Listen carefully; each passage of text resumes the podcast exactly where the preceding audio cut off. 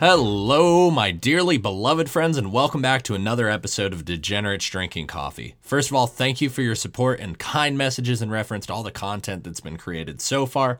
I'm pleased to announce that Jacob Goodman, the guy that runs Degenerates Playing Games, will also be my partner in the parent label, Degenerates LLC. That's right, we're going legitimate. So it's going to be the figurehead for the podcast, game streaming, and future projects soon to be announced. Our vision is to start a social media empire that cuts out the bullshit, the monotony that's so common in content today, and refuses to tiptoe around the truth, all without the heavy influence of advertising. Now, that's not to say that we're going to deny all sponsorships, but this isn't about making a quick buck to me. I've already denied sponsors and offers. Why? Because this shit is about making quality content, not preaching some PC, stiff as a starch suit bullshit that needs to be approved by someone else.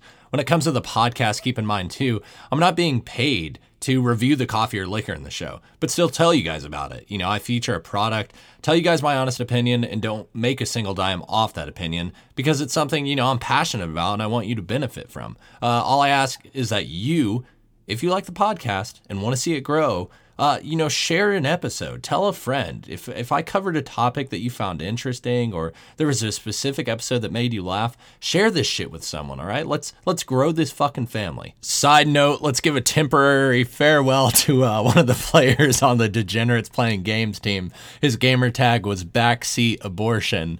Uh, he got reported for his name, hopefully not by one of our viewers, but received a ban and will hopefully be back soon. Like I said last episode, if everyone likes what you're doing, then you aren't doing anything worth truly loving. Uh, don't don't worry though, the team is pretty big and this won't slow down content creation. Now, we have a lot to cover today, so I'm going to make this review pretty quick and to the point. First up, what coffee are we drinking? Well, you guys have asked me to review this a few times, so I went ahead and snagged a bag of Death Wish Coffee Company's whole bean coffee. They have a big fuck off label that says warning, the world's strongest coffee on the bag, so obviously I had to try it. They state that their bags are highly caffeinated, fair trade, USDA organic, dark roast with a bold flavor. So, pretty fucking cool background. But some of the highlights I found were that it was founded in 2012 in Saratoga Springs, New York by founder Mike Brown. They will give you a 100% refund if the coffee isn't the strongest you've ever tried. Sponsor New York Comic Con, have dabbled in NASCAR sponsorships, and, and this is a pretty cool one, sent an instant freeze dried blend of Death Wish to the International Space Station to fuel the crew of NASA Expedition 56. So, sick background, cool story, intimidating name. Let's fucking try this shit. Oh, yeah. All right. Yep. That is a dark roast if I've ever had one. Man, but it is good. I'll give it that. I don't like dark roast at all, but that is good. That's one of those wake up in the morning with a hard dick cup of coffees, if you know what I'm saying. So, all right, well, hopefully I don't shit in my Hello Kitty panties after trying that, and let's move on to the liquor. What we have this week is a pretty intimidating stainless steel canister of Stillhouse Black Bourbon, which, according to the company, is blended bourbon, whiskey, mellowed in coffee beans. They blend corn, rye, and limestone water, barrel it in charred American oak, charcoal filter it, and then rest the concoction in roasted small batch coffee beans. Fuck, now that Sounds like a great fucking bourbon to me. The winner of this week's bottle is a real deal killer and door kicking infantryman who we will call Jose. All right. This guy is a completely yak degenerate, has multiple combat deployments under his belt, former pipe hitter in a scout platoon, and now probably the scariest drill sergeant young infantrymen will face in their attempt to obtain the coveted blood rifles and blue cord, which are signature marks of those hard enough to become part of the Army infantry. This is what he had to say. I don't really know shit about fuck, but this bourbon is smooth as fuck. Probably as smooth as my ex girlfriend convincing me she wasn't at her side dude's house that 9 October when I unexpectedly showed up to her place, where she said she was, but she wasn't. I would describe it as delicate and light with an aftertaste of some sort of oak. I'm not sure why, but it is what it is. I had it neat and then with Coke because fuck you, that's why. I will say, mixing this bourbon feels wronger than two boys fucking in church. I would lean towards consuming this neat not only because it's light, but because the aroma is pleasant on the old snout. 4.5 stars out of 5, only because I need a copious amount of it to get a buzz, but that could just be because of the tolerance I've attained from years of dealing with my trauma. The container is cool too, lol. That's that's fucking fantastic. And the best part, he wrote his review after crushing the bottle. So for that, Thank you for your service, Jose. You are without a doubt one of the coolest skull crushing motherfuckers I've met. Know how to truly punish your liver, and I'm glad to have you review this unique bottle of bourbon on the show. Uh, if you want a free bottle, keep an eye on that Instagram page at Degenerate Drinking Coffee. All you have to do is be the first to DM me saying you want it when I post a picture of the weekly coffee and liquor, be over the age of 21, and live between Atlanta and Columbus, Georgia. All right, so now that we've had something to wet our whistles, let's get into it. Man, I'm excited. I'm hyped. This coffee obviously has a really high caffeine content. But anyway, uh, many of you know I'm sober now, and during my time in Denver, I was doing a lot of hiking and exploring. But you know, I still went to parties and uh, met some truly fantastic degenerates. Seriously, these people embody the word and do a great honor to our cause of fucking shit up and living like there's no tomorrow. I spent a good deal of time really just seeing how they lived and how hard such genuinely nice people went on any given day of the week one great thing about going to parties sober was, you know, I got to notice the uh, the shit other people are too fucked up to take into account, which makes me admire the degenerate spirit. Not that I didn't before, but you know, situations like this make me admire it even more. Uh, here's an example of one of the things I noticed when I was there. Okay, so have you ever noticed how some people are happy drunks? Well, going to parties sober, you really get to uh, notice that positive energy and experience it for fucking hours. Like, the 15th time a person hugs you and says how great it is to see you, it's like they're greeting you for the first time with no recollection of doing it before. Think of any cliche drunk scene in a movie where it's just two bros just saying, like, hey man, I love you, dude. Like, for real. Like, you're my fucking bro. No shit. Like, listen, I love you, man. And you have a pretty accurate picture of what I'm talking about. Uh, it's pretty amusing to me how the three F's of drinking come into play. What are the three F's, Nick? You might be wondering. Well, I have a theory that there are three types of actions that result from drinking, and they vary by person, but you know, they're as follows fucking, fighting, and being friendly. I don't think that's far off and challenge you to challenge my theory. Go to a bar sober, and I promise you will find the person who just wants to fuck, the guy or gal who wants to fight, and the friendly individual who just wants to give you a hug and let you know, hey man, you're pretty fucking cool. Now, I also notice people in relationships are kind of alienated at parties. And here's what I mean by that. If someone is at a party without their significant other and makes it known that they are in a relationship, they're generally avoided by specific people. One of my buddies brought this up, and I thought it was an interesting concept. You know, he said, Nick, think about it like this dudes with girlfriends don't say they have girlfriends because as soon as they do, girls are just not going to talk to them or even acknowledge them the whole night you basically won't be talked to by the opposite sex at all. Same with like a dude talking to a chick and she says, Yeah, my boyfriend plays for the Nuggets. Like, okay, fuck. Well, no point in talking to you because A, you're taken, and B, your expectation of entertainment is obviously higher than what I can provide. I don't know, man. I like I had to admit he had a pretty valid point. I guess maybe, you know, just maybe, we as human beings intentionally avoid those in relationships because we don't trust their actions, or maybe we just don't trust our own actions. You know, feel free to send me a message about what you think about this matter because I'm interested to see, you know, what the female point of view on this one is. Next observation the drug culture in Denver is very much alive and well all the fun ones, of course. You know, weed is legal, shrooms are decriminalized, blow is as abundant as the snow there in the winter. But the one thing I notice people are also using is something that I thought died in 90s rave culture a little thing called ecstasy. Now, I know you're probably thinking, Nick, Molly is popular as fuck, or dude, Rick Ross literally has a song about using it in a girl's champagne and her not even knowing it. But I'm not talking about that. I'm talking about these little colorful pills with fun little prints on them that are significantly different from the capsules you see at raves. Oddly enough, I'd never seen them before. So, of course, I had to figure out why and how these pressed pills were preferred over the white crystalline capsules I had seen at raves growing up.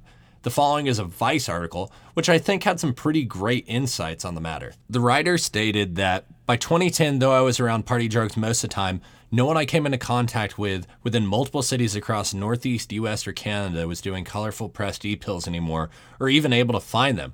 Suddenly, we were all after something else MDMA capsules. By that time, the sentiments of 90s rave culture, the neon, the glow sticks, the faux fur, had changed. Hands, as the original raver audience grew up. Emerging genres such as deep house skewed more to the mature side, contributing to the altering of dance music culture overall. Somewhere along the way, the form of drugs consumed at parties changed too. He goes on to say that the MDMA capsules are a bit different from the e pills in a few ways. The most obvious differentiation is the appearance. Press pills of E are typically colored ones that can come in different shapes and with logos printed on them. What people call M, or if they're awful, Molly, is generally whiter tan powder or crystal contained in a clear gel capsule. The first type, press pill, are a bit more complicated to make and require specific, expensive equipment like a press, not something that would be easy to get before purchasing items on the internet was so common. For the former type, if you've gotten your MDMA from the internet or another source, gel capsules to put your M in are easy enough to get at head shops or in your average drugstores. Both types are supposed to contain MDMA, not that it's always that way, but uh, e pills are not marketed as pure MDMA. They're generally accepted that they have at least one other drug in them, such as speed, where M capsules are advertised as more pure. So to get to the point of this, you know, I kept I kept reading and then I finally saw it. All right, so the Vice article says that according to a former e dealer in British Columbia who also noticed the change, by moving toward powdered caps, they took the branding away, which helped shittier M make it to market to be sold. The pressing of pills takes too much time and energy. If a producer can get the same amount for powder as a pill, why waste time to press into a pill? So there you have it, degenerates. Ecstasy is no longer the same shit some of you were popping while dancing to early trance and techno music because of the simple fact that it's harder to make and the powdered form in capsules are now accepted as cleaner. Of course, taking anything comes with risks, and unless you've actually seen your dealer or supplier make the product, you really don't have a fucking clue what you're getting. Alright, so while we're on the subject of getting high, let's move on to the highest place you can go outer space. Aliens and UFOs. Alright, so according to the Pentagon, unidentified flying objects are now being accepted as a real possibility and have been assigned a special task force to observe and report their findings. Recently, those findings were released to the general public. Seven days ago, Fox released a story with the headline With Pentagon UFO unit in the spotlight, report mentions off world vehicles not made on this Earth. Now, that is one catchy fucking title, but I'll admit I'm not entirely convinced. What I want to do is comb through this story with you guys and decide if this report is even worth considering. Fox stated that a long hidden UFO investigative unit within the Pentagon will make some of its findings public, according to a New York Times report. The unit, which is now part of the Office of Naval Intelligence, has spent over a decade discussing mysterious events and classified briefings, according to the news outlet. A government contractor told The Times that he gave a classified briefing to the Department of Defense in March describing retrievals from off world vehicles not made on this Earth. The Unidentified Aerial Phenomenon Task Force of the Office of Naval Intelligence was described in a Senate Intelligence Committee report last month. The unit standardizes collection and reporting on unidentified aerial phenomena any links they have to adversarial foreign governments, and the threat they pose to U.S. military assets and installations, the report said. Okay, so basically, the Pentagon is admitting there may be some kind of life outside our planet, which you have to admit is pretty fucking bizarre. On top of that, they're even considering that some vehicles are not of this world which is strange considering they could just be stealth aircraft being tested by other countries. However, I did air assault operations and got around on my little Lamborghinis when I worked for the government, so I'm not that well versed in the capabilities of fixed wing aircraft or anything like that. I will say, though, the videos released by the Pentagon of the spaceships, or unidentified aerial phenomena, also known as a UAP, are pretty fucking strange. You know, they show IR footage of objects flying seamlessly, effortlessly through the air using no visible wings or propellers to move forward. Now, none of this footage is new, and that's what I believe is making this issue such a big deal. We're literally seeing old declassified videos. There's no telling what else is still classified, you know? So I dug around and concluded that Wikipedia would be just as good a source as any to get a get a head start finding out the who, what, where, when, and why of this situation.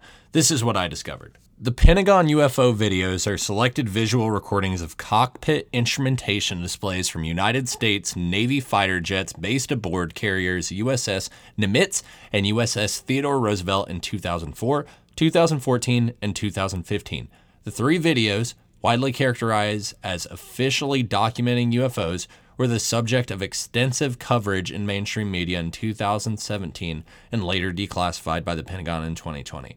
So, with all this being said, what's going to happen now? Well, Fox News went on to report a statement by a spokesperson for the DoD who said the Department of Defense does not publicly discuss the details of either the observations or examination of reported incursions into its training ranges or designated airspace, including incursions initially designated as UAP.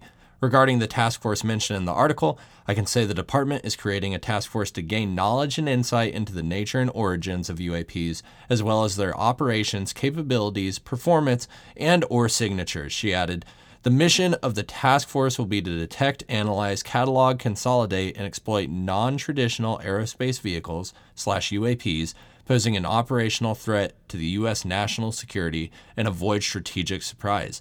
So there you have it, folks. Daddy government is hard at work finding out where ET is, and when they do, you can rest assured that you will be the last to know. However, I don't blame them for that we are still, you know, freaking out over the idea that people have different beliefs, so maybe we aren't ready to meet aliens. I can I can just see now one of you being offended because old Marvin the Martian doesn't refer to you by your preferred pronoun and spends their free time doing interstellar travel instead of rioting.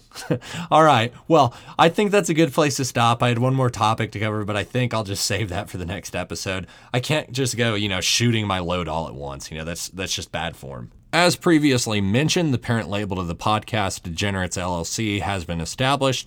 We were formerly Degenerates Inc., but after company stuff and grown up talk with my business partner, decided to change our business model. So our website is degeneratesltd.com. Again, that's degeneratesltd.com, so degenerateslimited.com.